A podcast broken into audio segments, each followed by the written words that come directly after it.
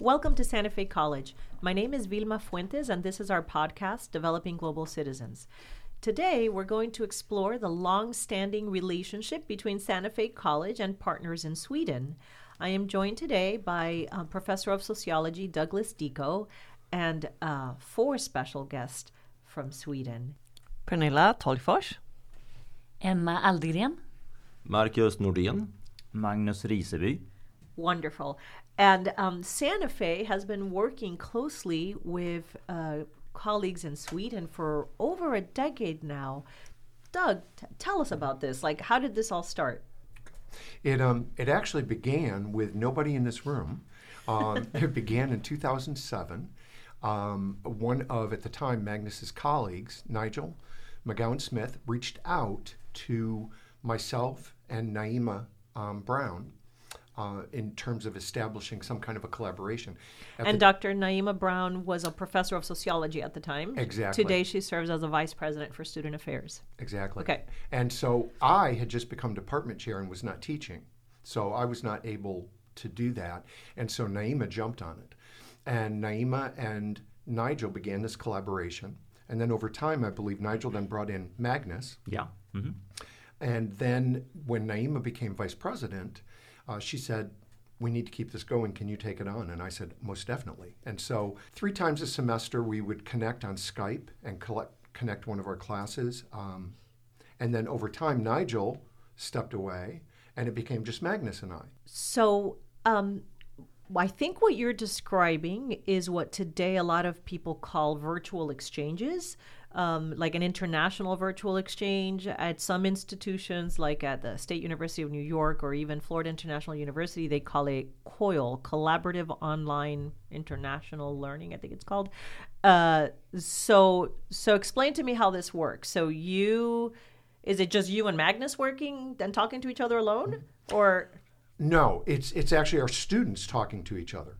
Um, we began initially on Skype, and so I would take my students to a computer lab, and we would log on to all these accounts, and then we would connect, and they would talk individually. And now there's a big time difference though between Sweden and Florida. How, what did how did you make that work out?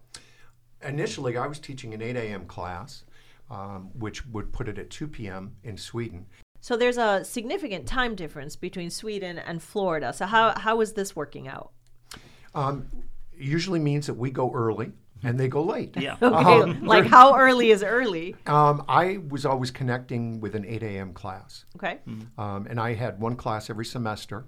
At the time, we were doing it on Wednesday mornings, um, and so my I taught a class on Monday and Wednesday at 8 a.m. And at the time, we were doing three meetings a semester, and so we would pick those dates, and we would come in, um, and I would set my students up, and he would have his students set up, um, and then the other thing that we would do is we would switch students in and out, so that Santa Fe students and Swedish students were talking to more than one of their counterparts Got in it. the other country. So um, Magnus, on your end, were are you were you teaching sociology? Are you a sociology teacher? Uh, no, not really a sociology teacher. Uh, I teach uh, civics, and that's a part of that subject in, in Sweden. So it's uh, very much the, the same issues we, we address. Um, uh, society, um, uh, views on, on crime, um, and family values, and, and, and things like that. So it's pretty much the, the same, I'd say. So it's interesting because that's uh, an interdisciplinary collaboration. It doesn't have to be so it sounds like sociologist with sociologist. It can be a sociologist with a civics or government professor. What do you do about that, Magnus? Do your students speak in Swedish? Uh, well, the American students sure want to hear the, some Swedish words, and they pick up some. Uh, not always the best words, maybe, but uh, no, they speak. Uh, our students are kind of fluent in English. Do how how long have they studied English? They start in Swedish schools uh, in grade three. Wonderful. And and Doug, on your end, do your students uh, decide to start learning Swedish? Do they pick up on a few words, or what happens? There have been some that, that have explored it. Um, they're very they're fascinated by the language because um, you know it's so very different than anything that they've ever been exposed to. Um, so So you said, Doug, that you were starting. Everybody would get together at 8 a.m. in one computer room. So what happened when COVID hit? When COVID hit, it was actually, I hate to say this, but beneficial for us um, because we started using Zoom. And so I created a Zoom room, and everybody would come into that room, and then I would create breakout rooms. And logistically, it would be like, okay, Swedish students, when I put you in a room, stay there. Um, Santa Fe students, I'm going to put you in a room. When you feel that you're ready for a change, come back to the main room, and then I'll put you in another room. And so I would switch people around so that they would have the experience. And instead of being one on one, we would have like groups of four or 5 um, like two or three Swedish students and two or three Santa Fe students. Nice. Um, and that's how we've continued to do it. Um, we currently do it five times a semester. And one of the things that is extremely beneficial for me is Magnus has expanded it on his end and brought in his colleagues. And so I don't meet with Magnus five times a semester. I meet with him maybe once. And then I meet with Emma and I meet with Marcus. Um, and then another colleague of theirs, Sirpa, um, who I met with a week ago. And I'm going to meet again this Monday, I believe. Yeah.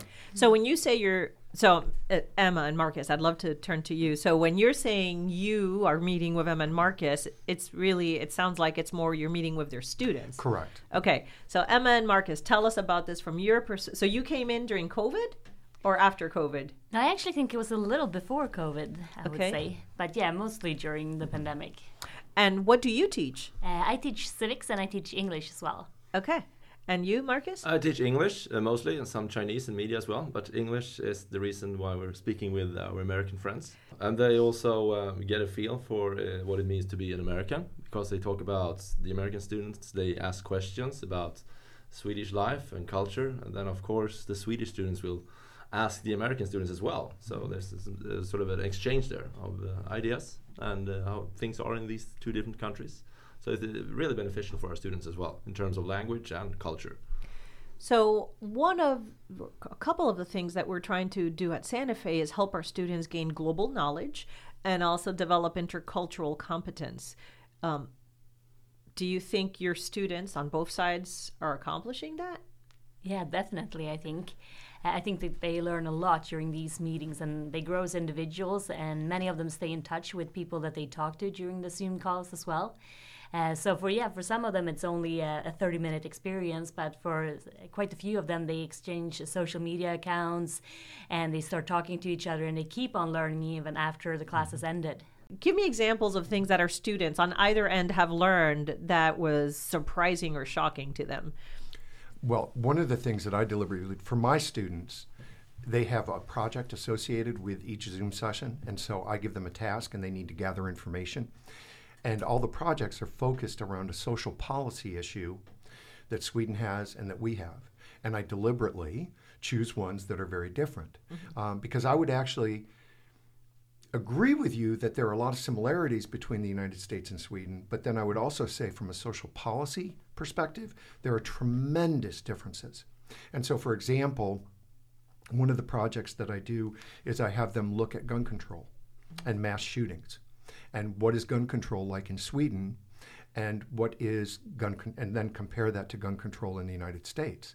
And one of the things that they find out is that in Sweden, you have to have a reason to own a gun. And the only reasons are hunting, collecting, or if you're a competitive um, sharpshooter. Um, if you were to go in and say, I want a gun for protection, you would be told no. So you can't walk into an IKEA store No. and buy a gun. No, But you can walk into a Walmart correct. and then buy a gun. Correct. And um, yeah, and so then they, they also ask about mass shootings. And um, none of the Swedish students can ever remember there being a mass shooting in Sweden. Um, and, and then our students also ask what is their opinion of what's going on here.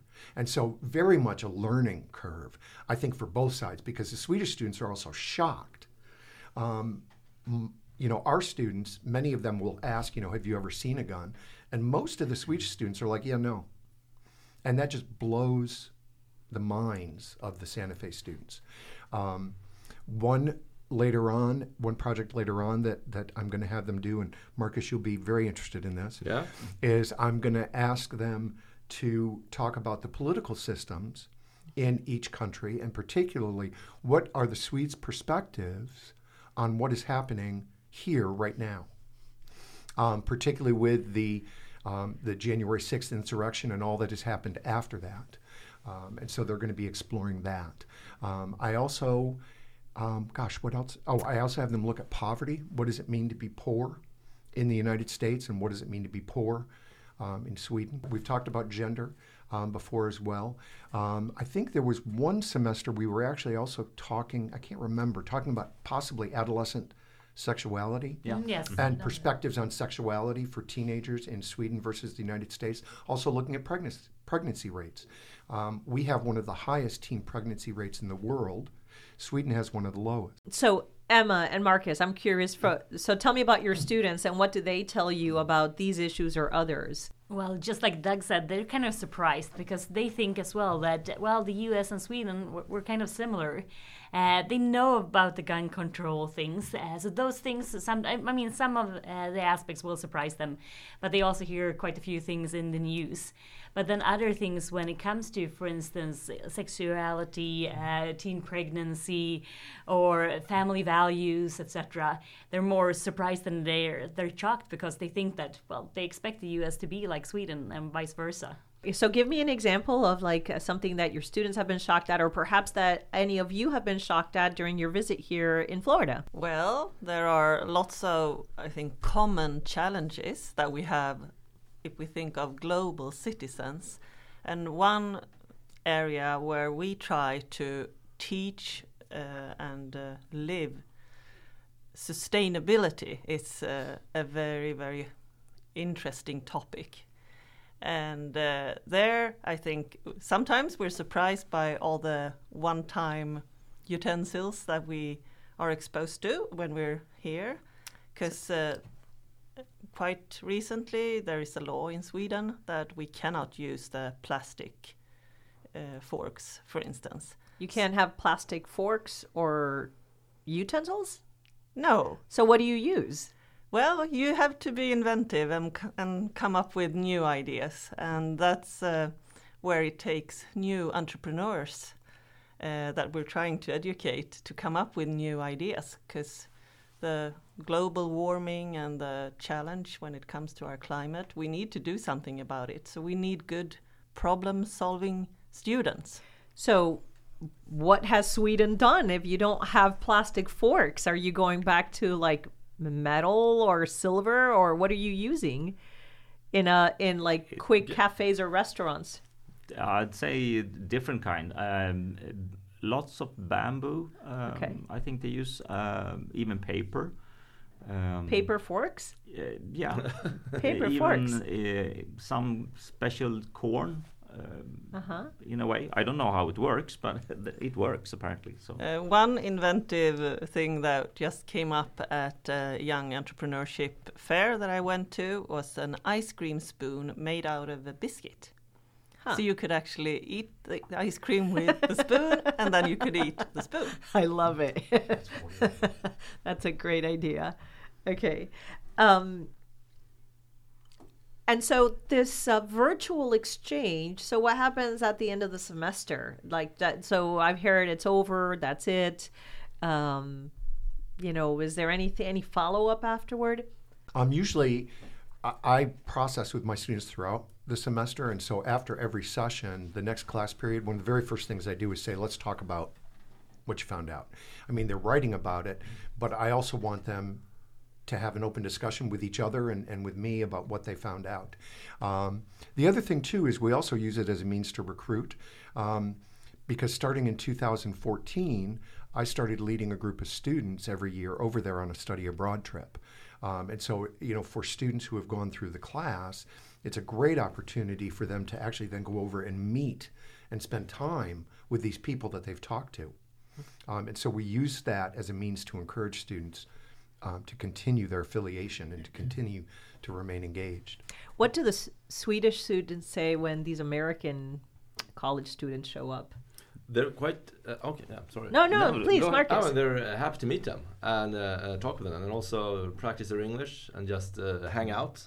Um, I think that's uh, what's your experience from this, Magnus? Is Yeah, that yeah, they, they love it. They Yeah. are really um, they like to hang out with the American students. Um, so and and we uh, emphasize that. I we really like them to become friends. So that's a that's a big thing. And they enjoy taking them out and showing them the town and showing what's typical Swedish, etc. And I think they also learn quite a bit about their own country in that way because they need to reflect on things that are Swedish that perhaps they have never thought of before. Like what? Uh, well, anything from like cultural habits, uh, everything from how we greet people, like that we don't use uh, Mr. or Mrs. or it could be anything sort of. So how do you greet people? You. You? yeah, we're not that over polite. So either we just say your name or it's uh, you simply. So Like hey you? Sort of. Okay. One one other example to add on to that is the last time that I took students over was in 2019, Right before the pandemic. right before the pandemic, and um, we always build in a lot of free time in the afternoon to give them unstructured opportunities to engage with the students from Sweden. And when in 2019 a Swedish student approached and said, "Can I invite them to my house for dinner tonight?" And I said, Of course. And so we had six students that year. They all went over um, to the Swedish student's house, and they actually showed me a video later. Um, the student gave them a crash course in what you do on Swedish holidays. Um, and so they were out in the backyard and different dances and you know different uh, yeah and basically gave them a crash course that this is what we do on all these hol- all these holidays. Um, Midsummer was a big one. Yeah, I think they did uh, Midsummer, uh, they did um, uh, Christmas, and they did uh, uh, Easter. Um, kind So, of holiday. Midsummer. When somebody says midsummer, I'm thinking about Shakespeare. What it, what do you do in Sweden in midsummer? We raise a big pole, and then we uh, put flowers on that pole, and then we dance around it. Jump around Sounds- like frogs Yeah. and sing. Because summer is here? yeah, yes. celebrating uh, seeing the sun again, and of course we uh, we eat and drink a lot as well. that sounds like a great holiday. yeah. So the four of you have been here for about a week, and you've been mis- visiting and meeting lots of uh, administrators and faculty and students. You've gone to different parts of the college. Why are you here? We already have a relationship. Well, uh, we want to broaden it and uh, make it deeper, and uh, so that's why we're here. And uh, during these uh, four or five days, I think we have uh, found many new people that we can cooperate with. Among them, Thomas Maple in media, and we were on, on, over at the Blount Hall, and we met some business teachers. What was his name again? Uh, Jake Searcy. Right. He's so- one, yes. Yeah, yeah. Uh, and uh, so, um, and business. Why do you have a special interest in business? Yes, uh, the school where we're, that we're representing is called Thorén Business School. It's a high school in Sweden, and there are actually 14 of them spread out all over Sweden. We focus on training future entrepreneurs and leaders. So while our students are with us in Sweden, we try to um, make them practice different skills that they need in order to become leaders and entrepreneurs. So they start uh, their own company, their third year, their last year when they, they're with us. And uh, that's a big thing. And we see that you do a lot of things um, similar to what we do. And we think that th- there are very many possibilities for us to work together in different ways. So I know a few days ago you visited our business department. You met a lot of business uh, students, faculty, community leaders. Uh, you also visited our Center for Innovation and Economic Development. Uh, you met Trenton Hightower, I believe. Uh, have did you learn anything new that you didn't know? Anything that uh, seemed interesting to you? I think we're just quite impressed by the building and sort of the um, uh, the fact that you have a, a an incubator uh, attached to the college, so the students sort of pass by the incubator, then they go up to the second floor and third floor and learn about business, while business is actually in the building.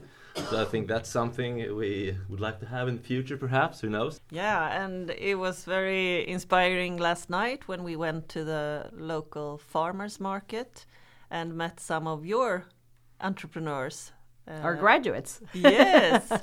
Uh, we had very nice kombucha that they have Uh-huh. made, and they were also people who we have met in Sweden. Yeah, students that travel to Sweden with you, Doug. Yes. Yes. Uh, and we also uh, met some uh, local entrepreneurs here from Gainesville the other night when we had a panel discussion with students from the business department and local entrepreneurs.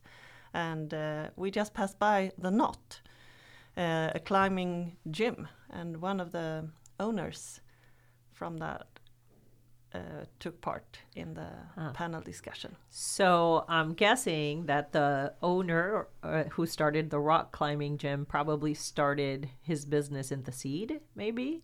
So you met. So in other words, Yeah. you met in practice people that graduated from our business school and are now local entrepreneurs, or people that incubated at the CIED and are now doing their business. That's super cool. So are are you hoping to expand into business in particular? Like do uh, what are you thinking? Virtual exchanges with business students or do you have something else in mind? Well, we're open for uh, a lot of different things, and of course, we hope to expand it to also include uh, business in our collaboration.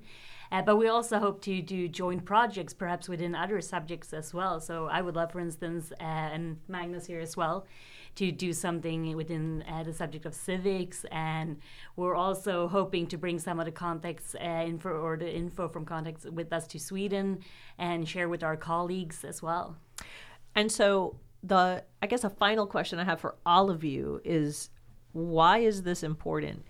Why um, why should any professor want to even invest time in this? Why should a student participate in this? What do they stand to gain? everything. They they they gain everything. Uh, I mean, uh, traveling um, to another country, meet another culture. Uh, no ma- matter if you go uh, in person or you meet over the internet, it's a it's a great opportunity to uh, reflect upon yourself and your own culture, but also the similarities and differences to to another person's culture. And and that meeting is it's like magic. It's- everything happens in, in that meeting. And and the, i think that's in the most important thing with all of this uh, collaboration. It um, I just think it just is so such an amazing learning experience for students. You know, my perception when I teach is that we are an extremely extremely ethnocentric culture. Um, we think our way is the only way. We think our way is the best way, um, and it is just illuminating for students to be able to see that there's something so different that's working, um, because their assumption is that it, that it wouldn't. Um, you know, as as Emma was saying, through the virtual, we see students building these relationships and maintaining those relationships. We also see that with the study abroad. Through the years, I can't even begin to count the number of students that have gone over there with me who have then returned on their own to visit friends or hosted their friends over here. And so those m- relationships, you know, have maintained um, some of them for seven, eight years at this point. Uh, actually, I think you all met the director of our Institute of Public Safety, Tom Ackerman. So that goes even farther because I think uh, years, maybe decades ago, Tom uh, studied the Swedish policing system. I think, uh, and now what what what does he do with it now? How does that impact our work? Did he tell you? Yeah, that was very surprising because uh, the fantastic uh, facilities that they now have created here were uh, inspired by hi- his visit that he did many years ago to the Swedish Police Academy.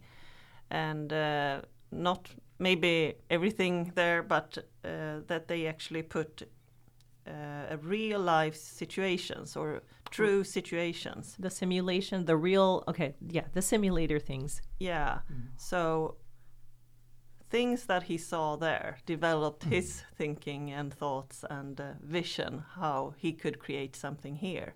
And now that was he said that he thought Sweden was 10 years ahead when he visited. And now I think you're definitely 15 years ahead of us. so it Well- take it takes uh, jumps like that. I think that we inspire each other in different aspects, and we need to meet people from different parts of the world. We need to communicate, and uh, that's more important than ever. I think. Well, thank you all for everything that you do. Thank you to our Swedish friends for visiting us. Uh, Thank you. We, you. some Thank of you. us from Santa Fe, look forward to visiting you and seeing the magic happen. Great. Great. You're Okay. welcome.